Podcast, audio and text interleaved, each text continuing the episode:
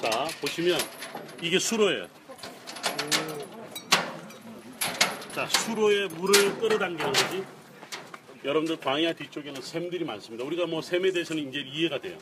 샘에서 수로를 만들어서 물을 끌어와서 여기 보면 구멍이 뻥뻥뻥 뚫려 있죠. 이게 전부 다 영어로 cistern이라고 합니다. 물 저장 탱크죠.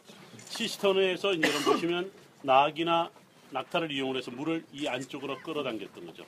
자, 여러분들 이쪽으로 한번 보시면 금방 우리가 다녀왔던 엔게디가 저 멀리 보입니다.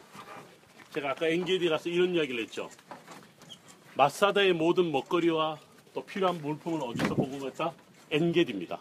그래서 여러분들 보시는 엔게디가 저 앞쪽에 있고 밑을 내려다 보시면 아까 말했던 cistern 물 저장 탱크를 위에서 아래로 볼 수 있습니다. 한번 보시죠.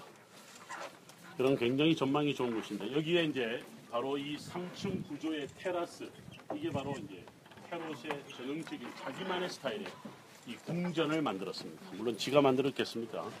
자 뒤를 돌아보시면 저곳에 이제 3층 테라스가 발견이 됐는데 네, 저기를 갖다 30년 동안 발굴한 아까 할아버지 그의 제자들이 지금 또 활동하고 있죠. 아까 그 양반이 나올 때 뒤에 왔다 갔다 하는 사람들이 다 그 양반 밑에서 박사하던 다 제자들입니다.